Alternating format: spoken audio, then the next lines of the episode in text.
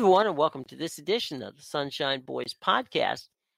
And of course, that means we welcome Ira Kaufman and Joe Henderson, Tim Williams with us, and we have a very special guest today, Brett McMurphy. And Brett is the college insider that breaks a ton of stories. Um, he breaks more stories than I break dishes. So, Brett, thank you very much for joining us. And, um, you know, it's been a wild week with regard to colleges, and you were one of the first to announce that uh, the new Gator coach. Why don't you talk a little bit about that uh, hire and, and what you think of uh, the move by Dan coming back to uh, to Gainesville? Uh, I think it was a good move for Florida. I know that you know they they talked to Chip Kelly. They met with him up in New Hampshire. Um, I, I really didn't think that Chip would be a good fit at Florida. I understand why you talked to him. You have to talk to him. He was the most attractive free agent candidate out there. Um, you know, they they kind of kicked the tires with Scott Frost. Excuse me. Um, I can I confirm that they also had discussions, phone conversations with Mike Gundy, uh, and then ultimately they they ended up with Dan Mullen. I mean, he's obviously a former assistant at the University of Florida unbelievable d- job developing quarterbacks. Tim Tebow, Dak Prescott, Nick Fitzgerald. Uh, I think what he's done at Mississippi State is kind of undervalued by a lot of people. I don't think they realize what a tough job that is. You know, all I know is every uh, every every July when I'm in uh, Hoover, Alabama for the SEC media days, they they roll out the preseason SEC polls, and every year Mississippi State is either last or second to last in the SEC West, and then you get to December, and every year Mississippi State's got an eight, nine, ten win season. So uh, I think you give him the facilities of Florida and, and the recruiting fan base there, and and uh, it, it's a solid hire by Florida. Uh, with that said, the Gator fans are expecting an SEC East title right away. This is not a rebuilding project, uh, and but we'll see if they can get it uh, get back to the old fun and gun days of uh, of Spurrier and and the success that they had under Urban Meyer. Joe Henderson. Um, Brett, what's your read on uh, Jimbo Fisher and what's happening at FSU? Yeah, well, we're we're taping this on uh, Thursday, so I'm not. There are reports that he actually won't coach Saturday's game against Louisiana Monroe. That things have have gone si- sideways that far. Um, don't know if you you guys saw there was a video came out last night at his call-in show where a a fan walked up. I'll give the fan credit. Walked right up to him with the microphone and it's a, asked the coach question portion of the show, and he said, "Where is the loyalty?" Uh, and he kind of laughed it off. Deckerhoff laughed it off, um, and then they promptly escorted the guy out of the room. But there are reports that the deal at Texas A&M's already done. I, I really, you know, I think in the last week or so, I, I've I was skeptical he would leave, but now it seems almost a certainty to the fact that there's there's some Tallahassee reports that he won't even coach Saturday's game. That would be mind-boggling if, if that happened. But I I literally had an agent tell me last night said Brett the, the college game has changed. It's become the NFL, and and basically hit by saying that he was he was saying so don't be surprised if you see guys leave in the middle of the season and before the season's over for other jobs. And obviously Jimbo Fisher is the perfect example. If Texas A&M gets Jimbo Fisher, it's an unbelievable hire for them. If they don't get Jimbo Fisher, then I have no clue what they're going to do because he is simply their top first three options, and they don't have a plan B. So it should be fascinating over the next uh, 48 hours. Well, let's, let's assume, or Joe, go ahead. Well, let, let, me let me do a follow up here. Uh, let's assume that Jimbo goes. Um, that's he's going to leave behind a pretty attractive job at, at Florida State, and uh, you know we've all read and heard. I'm sure you have too, Brett. Um, potential replacements, which FSU has already said to be looking into, uh, and they include uh, our old friend Willie Taggart from USF, now at Oregon and current USF coach Charlie Strong. Um, do you see either either of those two jumping into the vacancy that Jimbo would leave behind in Tallahassee? Certainly, I think Willie Taggart would be at the top of their list. I mean, you know, you guys are well aware how he rebuilt USF's program after taking over for, for Skip Holtz. Um, and his recruiting ties to the state of Florida, a native of Florida, you know, play, played high school ball in Bradenton. If Florida State could get Willie, I think that'd be a that'd be a great fit for them. Um, you know, he is at Oregon. I, I reported on Wednesday that Oregon has offered him a one-year contract extension, extending his deal out to 2022, five years, about 18 million. Um, but I think the opportunity to come back to Florida is something that Willie couldn't turn down. And again, it's it's funny because just think if Willie would have stayed at USF one more year. I mean, he had to take the Oregon job, but what if the Oregon thing wouldn't have happened? If he would have stayed at USF, then literally you would have had last week's USF UCF game, almost like a play-in game to see who may get the Florida job or who may get the Florida State job. Um, and the fact that now he's out west at Oregon, uh, I think maybe he's been forgotten by some people, which is unfortunate because uh, you know f- people aren't aware of. You know, with Justin Herbert as his quarterback, he was hurt for five games. In those five games, Oregon went one and four, averaged 15 points a game. But when he had a starting quarterback, Oregon was five and one and averaged over 50 points a game. So uh, I think he'd be a, a slam dunk for Florida State, and that would that'd be a huge loss for for Oregon. And I've I've even seen some reports that Oregon's already starting to vet candidates because they're fearful that they may may lose Willie to Florida State. Ira. All right. Hey, Brett, when I saw Fisher interviewed a few days ago and directly asked whether he's leaving Tallahassee, uh, Brett, you you and I we rely on our instincts. It's it served us very well. And uh, just looking at Fisher and his non-answer, uh, I believe tells you all you need to know. Uh, I, I think he's gone. Now, my question for Mr. McMurphy, who, by the way, has been doing some outstanding work in the last couple of weeks. Mm-hmm. I won't talk about what he's done before that, but he's really uh, on the top of his game. Uh, Brett, what, what has soured in Tallahassee? Uh, they're getting the quarterback back next year. Uh, this program uh, is not going to stay down for long, Brett. Uh, did some of the uh, board of trustees sour on uh, Jimbo, or the other way around, or what? What has prompted this uh, this shocking move? You know, I I think you know in the past he had been sought after by LSU not only once but twice. He turned them down.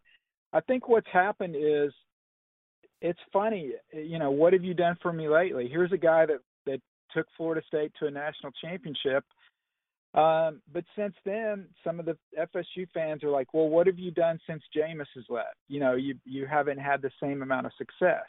It's almost like, "What you mean we're not going to win a national title every year?" And I think it really, you know, came to a head earlier in the season after a home loss, and he's walking off the field and he gets into a, you know, shouting confrontation with the fan. I think there's a lot of frustration there. Um, I know Jimbo in the past it seemed like was always almost I don't want to say he was looking to leave, but almost like he would be open to it, but they just kept winning and had so much success that he couldn't leave. And then now this year, the injury to Francois, the five and six season, they had to reschedule the Monroe game to to extend their bowl streak.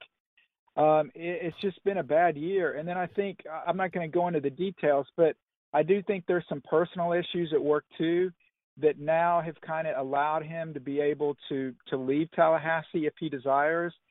And I think you combine all that with the opportunity to go to the SEC. I know the ACC would would claim to differ, but it, it has been the best conference in the country, certainly uh, over the last ten years or so. And to compete in what is arguably the toughest division in in college football, the SEC West, and you know, I know the argument. You can. It's easier to win a national title at Florida State than probably Texas A&M.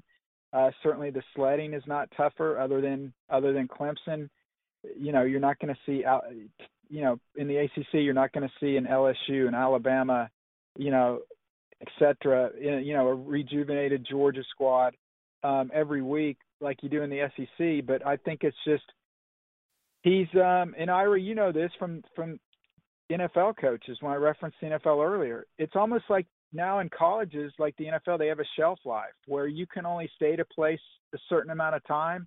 And then after that, it's almost like the fans are like, okay, we we want some new blood, um, and the coaches kind of get that vibe and they're ready to move on. But you're you're right. I think his non-answer that tells you everything you need to know. The same way Scott Frost was asked about Nebraska, and he's like, you know, let's let's talk about the kids.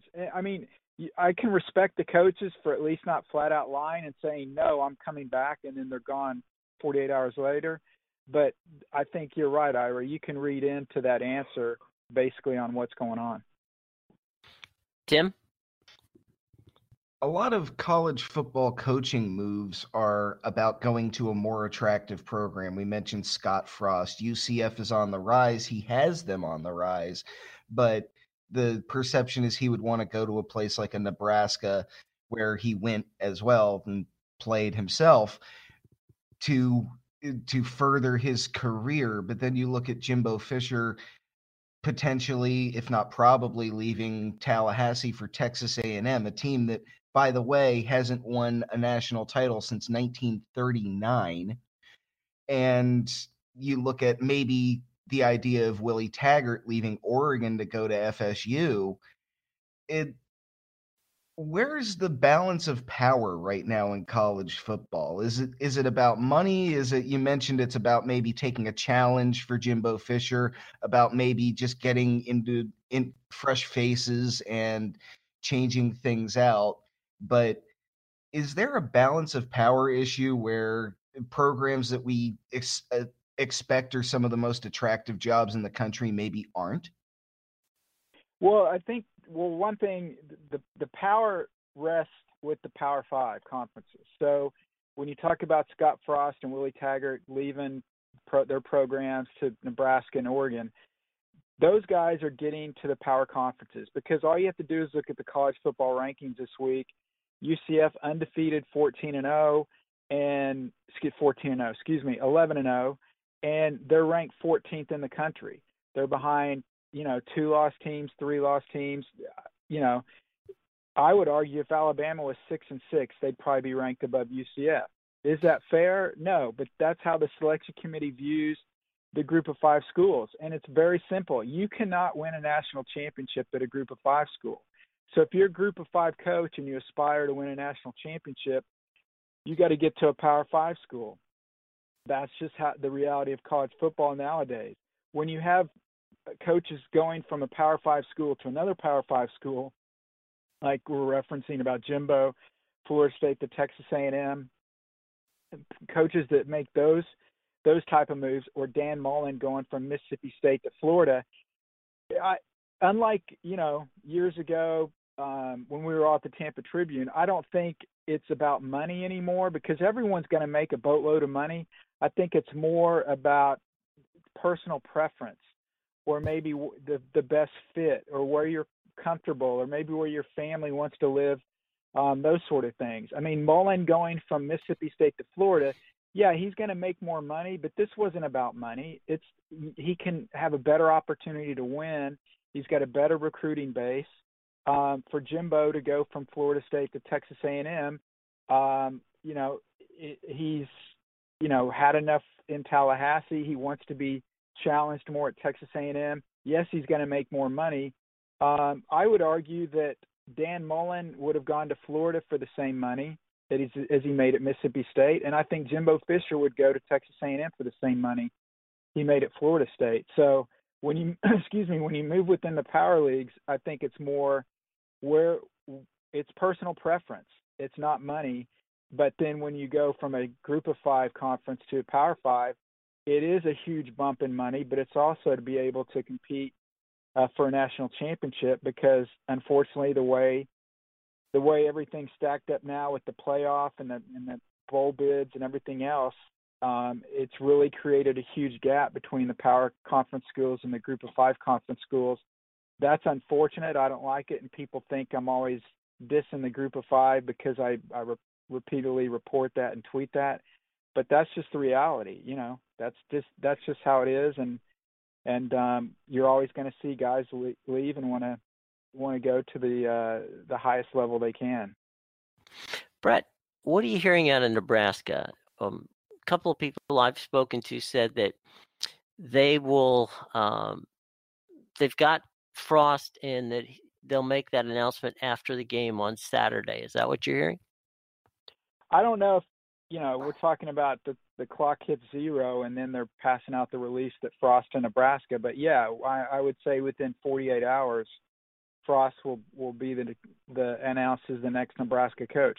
The one thing that I that I haven't been able to confirm is if UCF wins, if they beat Memphis Saturday, they they'll go to the Peach Bowl. Um, most likely to play the Georgia Auburn loser.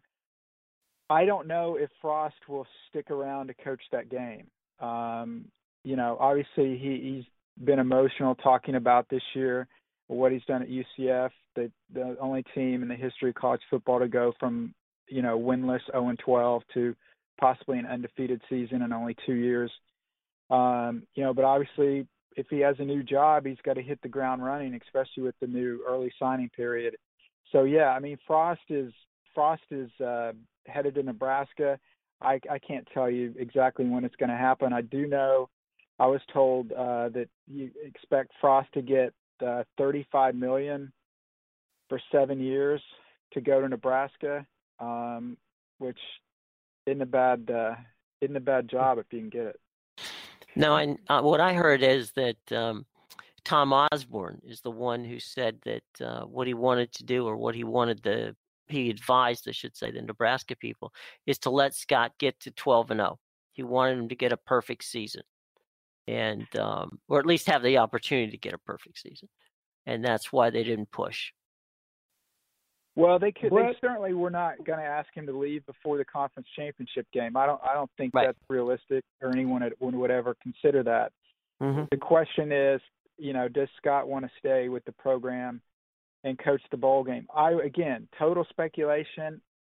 If he's named Nebraska coach after the conference championship game, he will not coach in the Peach Bowl. Right. Right. Uh, Brett, Joe. you, uh, uh, yeah, Brett, I, I, thought I saw something that you posted the other day um, that was in, interesting uh, in light of what you're saying about the gap between uh, the group of five and the power five. Um, that the, the, that the, the secondary group should start its own playoff system because they're never going to be able to crash that, that power five uh, party. Now, as you know, the American Athletic Conference has been pushing to be called the Power Six, and and that's what they're what they're aiming toward and all that. Realistically, do you ever see a, a playoff in that second group? Because I think it'd be a great idea. Yeah, I think that the biggest hurdle you'd have to overcome is the perception that the that the group of five is cannot compete with the Power Five, even though that's the reality, and you can you know, we're in the fourth year of the playoff. The highest ranked group of five team is number 13, Memphis, in year one. So in four years of the playoff, the committee has never ranked a group of five team higher than 13th, much, much less try to compete for a playoff. So anybody that thinks the group of five is ever going to make the playoff is delusional at best because it will never happen and I'm not again, I'm not saying that's fair. It's just the committee how the committee ranks the teams. They value strength of schedule, and when you look at the group of five conference schedules, they can have some impressive out of conference wins, no question about it. And I'm not saying they can't beat Power Five teams on any Saturday. But then you look at their conference schedules, and it gets watered down so much when you're playing East Carolina and UConn and uh, Rice, and you know we can go through the entire laundry list of, of group of five schools. Because of that, they'll they'll never get in the playoff. So my suggestion is create a playoff for the group of five with with two caveats. One, you still have the college football playoff rankings include the group of five schools, and if a group of five school ever gets into the top four, then they would go to the current playoff setup but that's never going to happen. But if it does, they would still qualify for it. They could make an exception in the rule the same way they've made an exception in the rule to allow Army and Navy to play after the final uh, playoff rankings and and um, be able to change the, the bowls if if it impacts those rankings. So they have made an exception for Army and Navy. They could make an exception for this. And I would argue it would create more interest in the group of five because instead of okay, once a year you're going to see a Western Michigan or a UCF or a Boise State play a group of, uh, excuse me, play a Power Five team in one bowl game. You'd actually have four conference champions from the group of five leagues, you know, using their current bowls and and you know, kind of like they do in the in the college football playoff. And the other the other stickler, or maybe the main stickler behind just the perception that it's going to be the NIT compared to the NCAA, which I would argue it already is, um, is money. I've talked to Power Five um, people at different schools. They would love for the group of five not to take one of those New Year's Six bowl games. However, they can't say that publicly. Um, but if the group of five ever decided to go that route, I'm told that they would give them the same money not to participate in it because but they can't they can't approach them or ask them to do that because then it looks like they're pushing them out. In fact, while we've been doing this call, I had a, a commissioner from the group of five level text me and say, How in the world is the Power Five going to give us money not to participate in the playoff? And I basically told them, look, they can't say it publicly, but they'd love not to have you involved. That's why I don't know if people notice a group of five team can never play in the Rose Bowl, the Sugar Bowl, or the Orange Bowl. Never, because those those bowls are contracted to the Power Five conferences. So they basically locked those conferences out because they don't want them in those games because they value those games so much. Um, so they've already shut them out of three of the six bowl games. Um, I just think again, and I don't like I don't like this, but because of conference realignment, the way the conferences have have grown, it's just created a huge gap between the Power Five and the Group of Five, and it's only going to continue to get bigger. In a perfect example, I'll wrap this up. Every Power Five school now is making between about 25 to up to 40 million per school on media rights. The group of five conferences don't even make that as a conference. So you've got teams making more money on media rights than entire conferences are making. Those conference non-power conferences cannot compete long term and try to keep up with these power 5 schools and that's unfortunate. And so yeah, Joe, so that's a reason I think they should kind of decide you know what, this we need to do something different. I mean, there's June Jones suggested they should go and, and move their games to the spring and just have their own season. I don't think that's realistic because of a number of reasons, the draft and other things, recruiting and all that. But I think they've got to do something. And there there are people that agree with me. The problem is if a group of five schools. The problem is if you mm-hmm. say that publicly, then you're admitting that you're not on equal terms with with the Power Five, and nobody is ready to do that. Ira Kaufman, Joe Henderson. A uh, quick question for you and to Brett. You know, you know Greg Schiano. Um, yep. What the hell happened in the situation in Tennessee? I don't. What happened was uh, mob rule. Um, it, it that was an, that's an incredible story, uh, and and I'm sure Brett can can shed even more light on it. But just my impression from watching that was that people, you know, Schiano has this reputation of being difficult to uh, to work with. Whether that's fair or not, that is the truth, and and Ira knows that. Um, he uh, was a control freak. We saw that here in, in Tampa and rubbed a lot of people the wrong way. Didn't win, got fired. Um, but the guy can flat coach. And um, so when Tennessee apparently, you know, they had the deal closed, there was a, a memorandum of, of understanding that, that both parties signed, and that got out they started tarring him with this whole association with the uh, horrible events at Penn State. Turns out that he had already been vetted on all that and and had no connection to it. but that didn't matter. It was a flash fire at that point. and um, my my issue with that is, I I really do think that that uh, Schiano has grounds for damages, and I would further say, why would any coach in their right mind want to go to Tennessee right now? That place is a train wreck.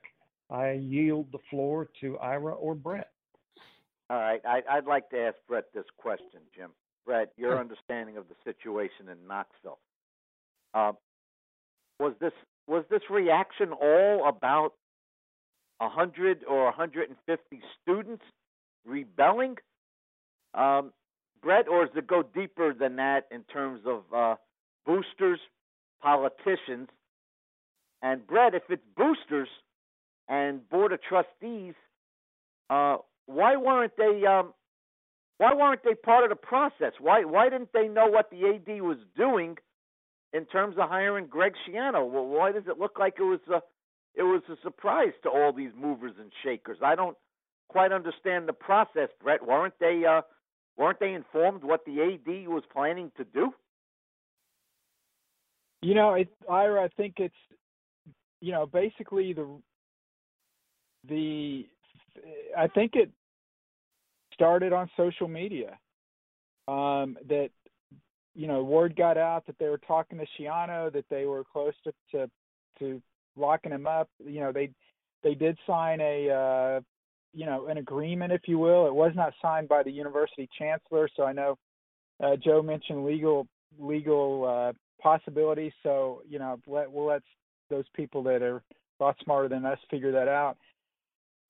Um, but I think the thing that troubled me the most was just the the re, the mob mentality was was ridiculous first of all but i can understand that but the thing that bothered me the most is that they were trying to justify it by saying that he had knowledge of the sandusky stuff at penn state there's one reference from mike mcqueary former penn state quarterback and when he was taking a deposition for an insurance claim where he mentioned that um, Tom Bradley told him that Greg Schiano knew something or whatever. So it's not only secondhand, it's third hand, it's telephone tag.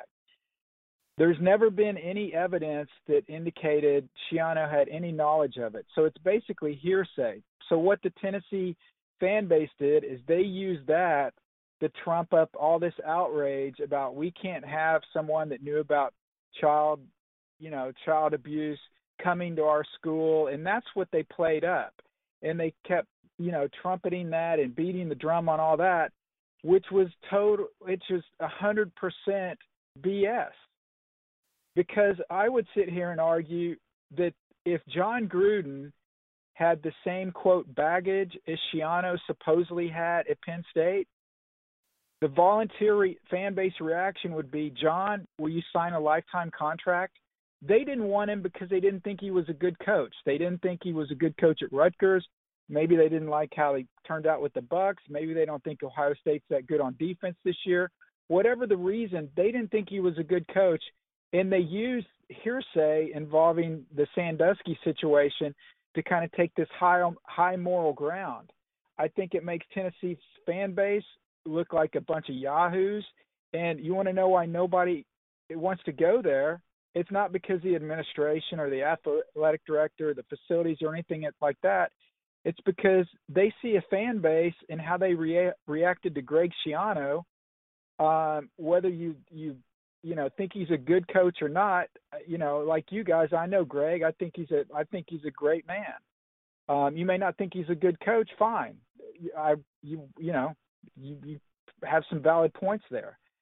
Um, but just to railroad him like that, that's why no, nobody wants to go there because what if you lose two two or three games in a row? Then all of a sudden they're going to be painting the rock in Knoxville that you need to be fired and and the mob will want to bring somebody else in. So, you know, look, fans should ha- should be able to have a say. Um, you know, but just the way they went about it, trying to justify it for reasons that had nothing to do that that are 100% false, I thought was horrific.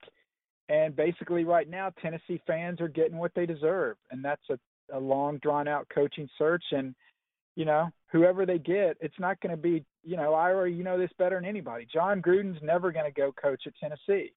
And the No, he's people that are delusional enough to think that that's going to happen are the same ones that are saying Schiano's involved in all this stuff with Sandusky. It's it's a sad, sad situation, and I've never in my, you know, 85 years covering college football, I've never experienced or seen anything like it. Well, when Skip Holtz was named their new head coach, then they'll figure it out. I will quote you on that. I will give you credit. it's heard here first when that happens. Okay, Fred, I appreciate it. Um, Now, Jim, we do. Uh, Jim, we do have to talk about the uh, the college football playoff situation, James, don't we? With uh, of course, Ira, with go ahead. wonderful guest? Go for it. All right, all right, Brett. Let, us go right to the heart of it. Um, Ohio State beats Wisconsin as they are favored to do. Mr. McMurphy. Other teams, uh, other teams hold form, and and here we go. Uh, what will happen? Alabama versus Ohio State. What should happen, Brett? Alabama versus Ohio State. Well, I'm not going to say what should happen because that doesn't matter. What will happen and how I think the committee will will go with this. And I, for the past three weeks on my bowl projections, I've had Ohio State in the playoff with two losses. I think the committee puts Ohio State in over Alabama. I'm basing that on a couple of things. One, the committee values conference championships a great deal. I know we we conveniently forget about that, but we're, we will be reminded about it every December. So write it on your forehead for all those listening. They value conference championships a great deal. Now I know the first reaction to that is, well, last year Ohio State didn't win the conference championship. Last year Ohio State had three top ten wins, as many as everybody else in the playoff field. They had the best resume of anybody in college football. They lost to Penn State by one point on a blocked field goal that was, you know, a, a, you could say it was a fluke, but Penn State won. Their resume was so much stronger than everyone else. That's why they got in without winning a conference championship. Ira, in your example, if you compare Alabama to Ohio State, and we'll say if if if the favorites win out, Boise beats Fresno State, so that knocks Fresno out of the top 25. So Alabama will have two top 25 wins this year. LSU and a Mississippi State team that's hovering around 22 or 23. Ohio State will have had three top 25 wins, including the only loss to a previously undefeated Wisconsin team that is currently at number four. I think they value the conference championships. I think if it was any other team than Alabama and you looked at your, their resume, you'd say they have no shot. But because Alabama garners so much respect and rightfully so, I think they're getting the benefit of a doubt, which I don't think is a. This is not a a as as good of an Alabama team as Saban has had in the past. I think it's it's down a little bit.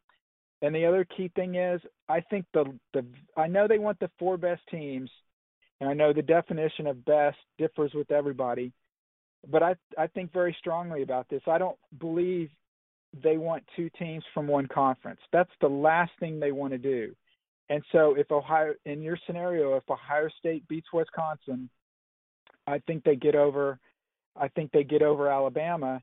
And uh, the good news for you know for all of us media types is we'll have we'll have endless amount of of uh, subject matter for the next three weeks because no matter what they do, if they put Alabama in, if they keep Alabama out, you're going to have one fan base saying they got screwed. Um, but we'll have to see. The one thing, and I, you know, I'm I'm projecting Ohio State in. I it doesn't matter to me if they win or not. I actually do want Ohio State to win for this reason. I want the committee to have a tough decision. I think the first three years they've skated by. They haven't had any tough decisions. Although I I still think t- TCU got screwed in year one. If they have to pick between a two-loss Ohio State team that got clubbed by um, Iowa versus a, a one-loss Alabama team that didn't win the conference, we would finally find out kind of how the committee views a best team. So a little long-winded there, but ultimately I, I think they go with Ohio State. I am just sitting here uh, trying to fathom the reaction from Nick Saban and the people of Alabama if Ohio State leapfrogs the Crimson Tide. I think they've killed they've killed may- trees for less, Joe. Oh my gosh, um, that's a great point. Paul Um, Finebaum would have to be put in a room. Um, it, I mean, some of those guys would need witness protection. I mean, it would it would be the meltdown of all meltdowns, and for that reason, that that'd be entertaining. I'd like to see it. Tim, you have a question for Brett?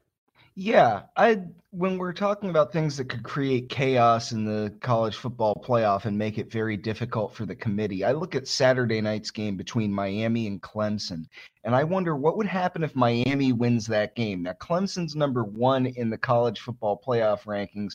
Miami's number seven, but they would still have to leapfrog an Alabama team that's already made, other than losing the Auburn, a pretty convincing case and they would have to leapfrog. Wisconsin would have to lose. I would I would guess Georgia might have to lose, or uh, someone in the SEC is going to lose, obviously. But Clemson versus Miami is that a play-in game, or could Miami win that and still not make the college football playoff? I really think, excuse me, the ACC and the SEC games are play-ins. That no matter who wins, Auburn, Auburn Georgia winners in the playoff, the Clemson Miami games in the playoff. Some people think though, what, you brought up is actually if Miami beat Clemson, if it's a close game, if it's a fluky game, is there any way the committee keeps Clemson in and doesn't put Miami in? I don't think that's going to happen because then it's like, wh- why do we even play the games if you're not going to use the results? And certainly, head to head is a big factor that the committee um, uses. And I, you know, I referenced the T- TCU in year one.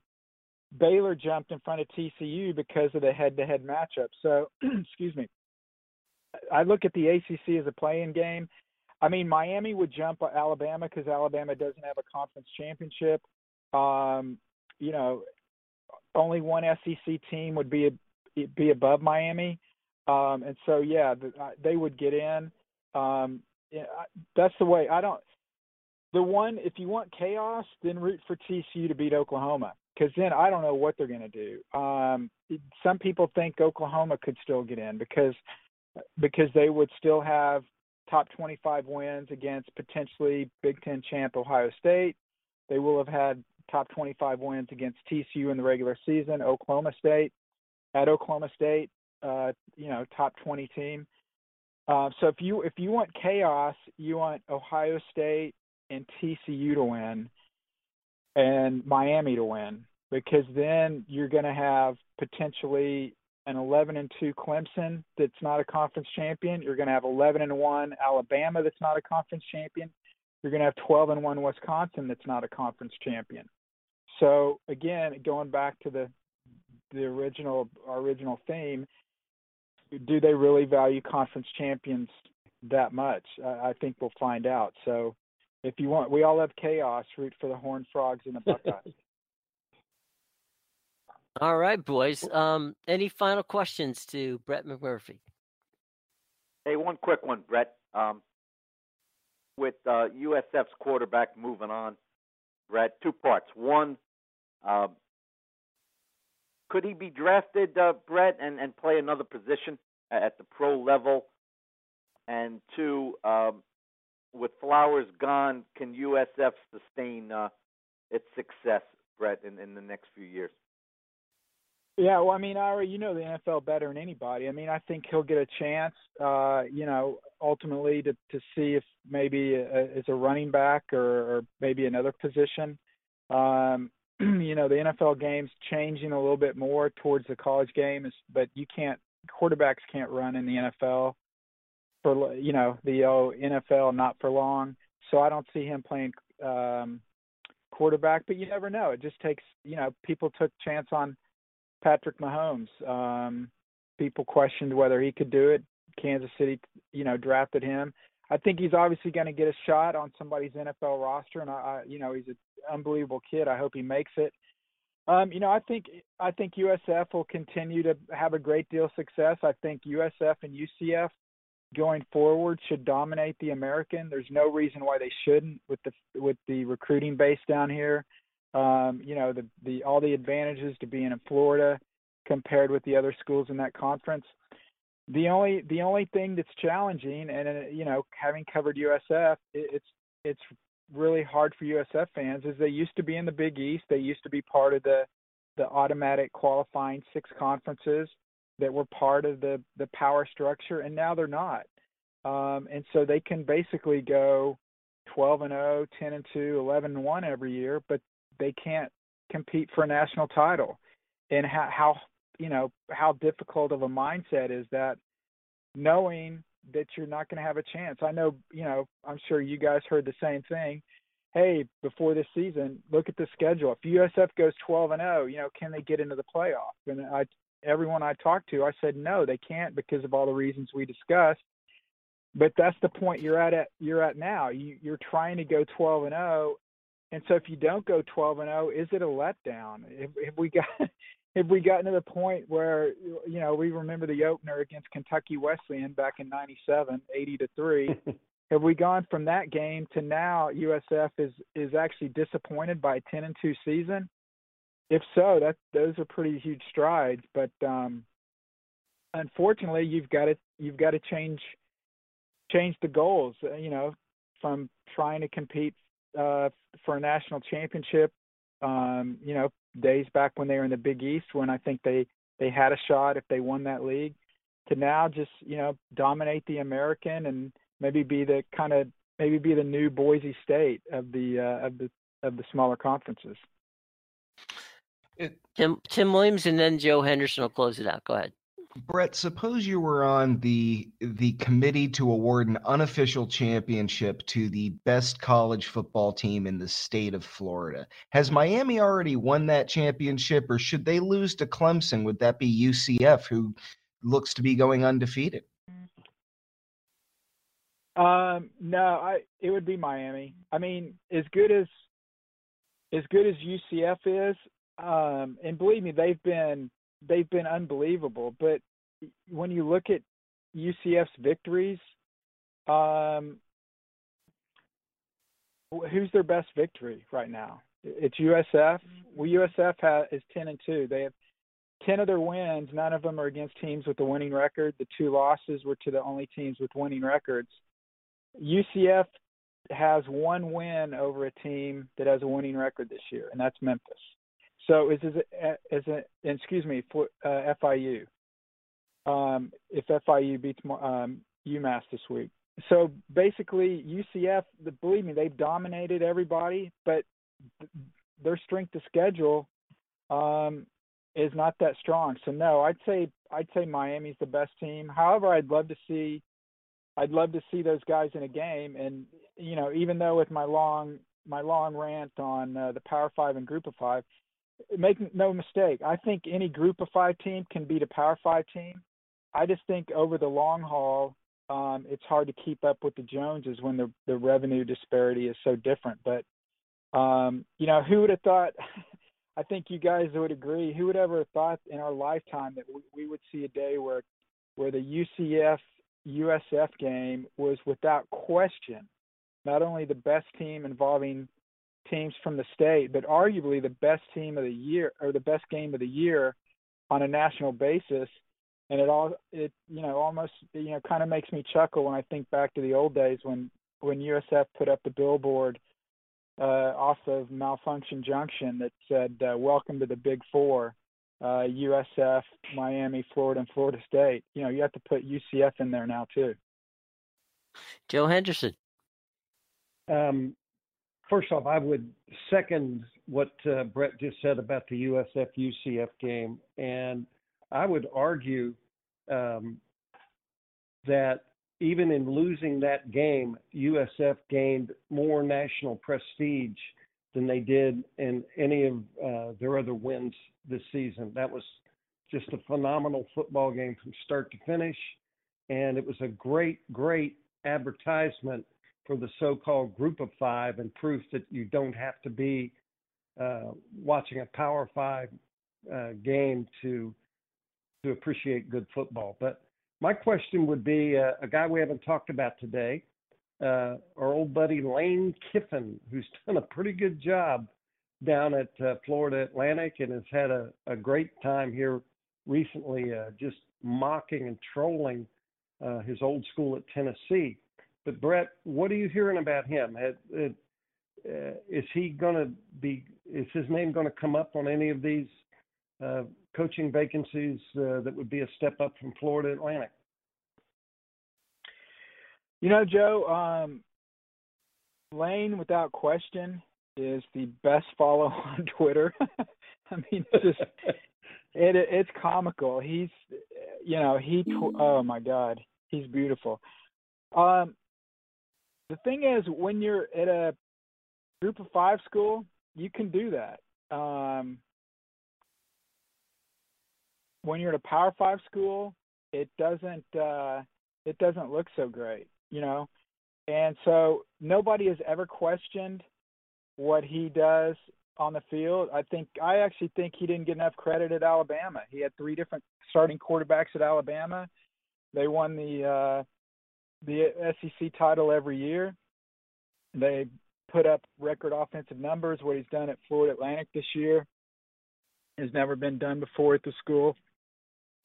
But the biggest question mark for athletic directors is has he matured off the field?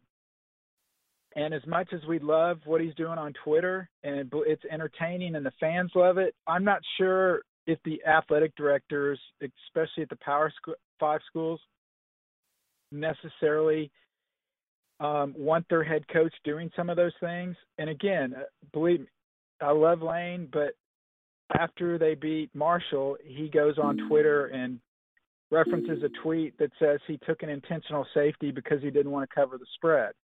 Now he's joking. Yeah. He's not. I'm not saying he didn't throw a game. I'm not saying he influenced the point spread, anything like. He did that to win a game, but you don't. You don't go on Twitter and joke about intentionally not covering the spread. So that's some of the things that he's got to realize on his own. Um, I think when and if he does, he will get another shot at a Power Five school.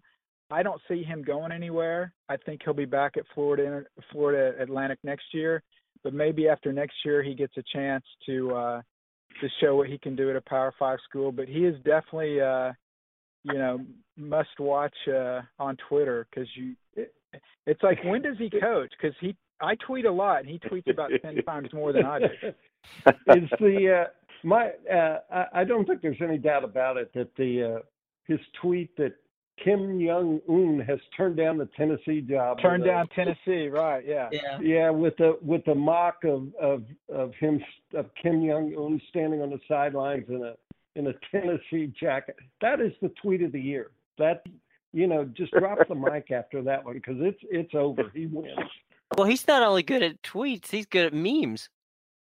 Yeah. Oh yeah. He's, yeah. Well, he's, I mean, he's it- played it- off of Saban's rat poison comment. Um, you know, yeah, he's and again, it's it's it's great, it's funny, but if you're a if you're a Power Five AD, and I, I did a poll earlier this year saying if you get, if you were going to make a coaching change, what are some of the things that are at the top of your list? And one and a lot of them said they want to be able to have a coach where they don't have to worry about getting a call at 3:30 in the morning uh, because the players are having some issues or this coach is having some issues, and that's that's some of the the questions or concerns about about Kiffin. Okay. Brett, um, what are you going to be following this week? Where can we find you on social media and on um, and on the web? Uh, best place is on Twitter at Brett underscore McMurphy. Uh, I will be, uh, you know, eagerly watching all the conference championship games starting Friday with the Pac-12, and then I will uh, do my up-to-date uh, bowl projections um, throughout the weekend. Right now, I'm projecting USF to go to go back to Birmingham. But bad news. The good news is I think they could get a Power Five team in Texas Tech, um, which I know the USF wants to try to get a Power Five team in the bowl game. So if some of these results come in, that kind of shuffles these games around. So I'll be posting the the bowl uh, info as I get it, and then uh, if, if you want to know where the teams are actually going when the when the bowls are announced, I'll be tweeting all that stuff out all day uh, Sunday as soon as I get it. Cool. Then we will follow you as we all do on Twitter. Um, thanks for joining us, and uh, we're going to run down quickly the rest of the guys. Ira Kaufman, you uh, final thoughts from you on what Brett is saying and what you're going to be looking for this week. All right. I, will, I want to thank Mr. McMurphy for joining us for a lively uh, hour. Thanks, Brett. Mm-hmm. Uh, you can get me on social media at iKaufman76. And I think it's worth noting, guys, that in a one hour discussion on the state of college football, uh, as we go into December, uh, the Heisman Trophy never came up. And I think that's because there's not a lot of mystery about it this year. Uh, I'll just say that um, in mid-year, it looked like it was Mr. Barkley's to lose, and um, and now uh, five weeks later, uh, there's not a lot of debate that Baker Mayfield, uh, unless Brett wants to weigh in, is going to win this thing. So it just shows that uh, you got to wait till the final chips are in. Uh, one of the stupidest things I've ever seen is this preseason Heisman candidates uh, you know, listed in uh, in April. Uh, that that's just crazy. So uh, congratulations uh, to Mayfield. I think he's going to win it, and I think he's going to win it in a landslide. All right, Tim, your social media and any final thoughts on uh, what we've been talking about. Well, you can follow me on Twitter and Instagram at Tim Writes Sports, and it won't be a playoff impacting matchup. It won't be anything but a conference championship, but we've mentioned UCF a few times. The University of Central Florida will host Memphis at Spectrum Stadium, the bounce house, on Saturday at noon. And after the game they played against UCF or USF, which I'll have to agree with both Brett and Joe was one of the games of the year. I I think this is a must watch of sorts because if UCF can finish the season undefeated, yes, they don't have a chance at making the playoffs. Yes, the group of five is a little bit below the power five, but you only get the schedule in front of you. And if they run the table, they're not going to have Scott Frost next year. This this is going to be the end of an era for them. So in that case, you have to kind of root for this uh, for UCF to finish as strong as they can finish, to have the undefeated season. So at least they have that to look back on because it seems like anymore with these group of five schools, you once you get a good coach and he starts moving the program in the right direction, you're just counting the time until he goes somewhere else. So at the very least, he can get sent off with a bit of a victory lap here. Joe Henderson, close it out, bud. Okay, you can reach me on Twitter at J Henderson Tampa, and I'll play off uh, Tim's comment a little bit, uh, talking about uh, the UCF uh, home stadium, the Bounce House, and that great game that we saw them uh, play against USF. what struck me most was the atmosphere in that on-campus stadium, and um, I know that that USF in Tampa has been um, exploring the possibility of building uh, an on campus stadium for the Bulls.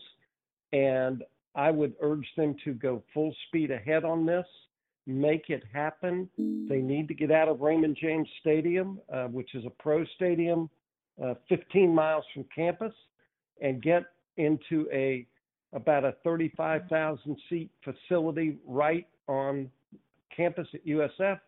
And uh, if they do that, I believe uh, that that is the next step the program needs to take. Well, that brings to a close yet another edition of the Sunshine Boys podcast. Now, if you've not yet subscribed, it's easy to do and it's free. You can find us at the iTunes Store, at Google Play, at Blog Talk Radio, if you already have downloaded the Stitcher app, which has a plethora of different types of podcasts, well, we're there. All you have to do is type in the Sunshine Boys podcast, and poof, you'll get it right to Stitcher. And finally, there's the TuneIn app. And if you're like me, one of the 125 million people who have downloaded the app either to your uh, phone or to your tablet, you can get us by just, again, searching for the Sunshine Boys podcast, then hit the little favorite button, and poof, you'll get the Sunshine Boys sent to either your phone or your tablet every week, no problem. Okay? So, five different ways to subscribe to us. Please subscribe today. All right. Special thanks, as always, to Ira Kaufman and Joe Henderson, the Sunshine Boys themselves, to Tim Williams, and to special guest, college football expert extraordinaire and analyst and insider himself, Brett McMurphy. And Brett, we thank you very much for joining us today because he gave us some really good hot topics, and we hope that uh, you enjoy him and follow him on Twitter. Okay. So thanks to Brett McMurphy. Have a wonderful weekend. I'm Jim Williams saying goodbye until next week for the Sunshine Boys podcast.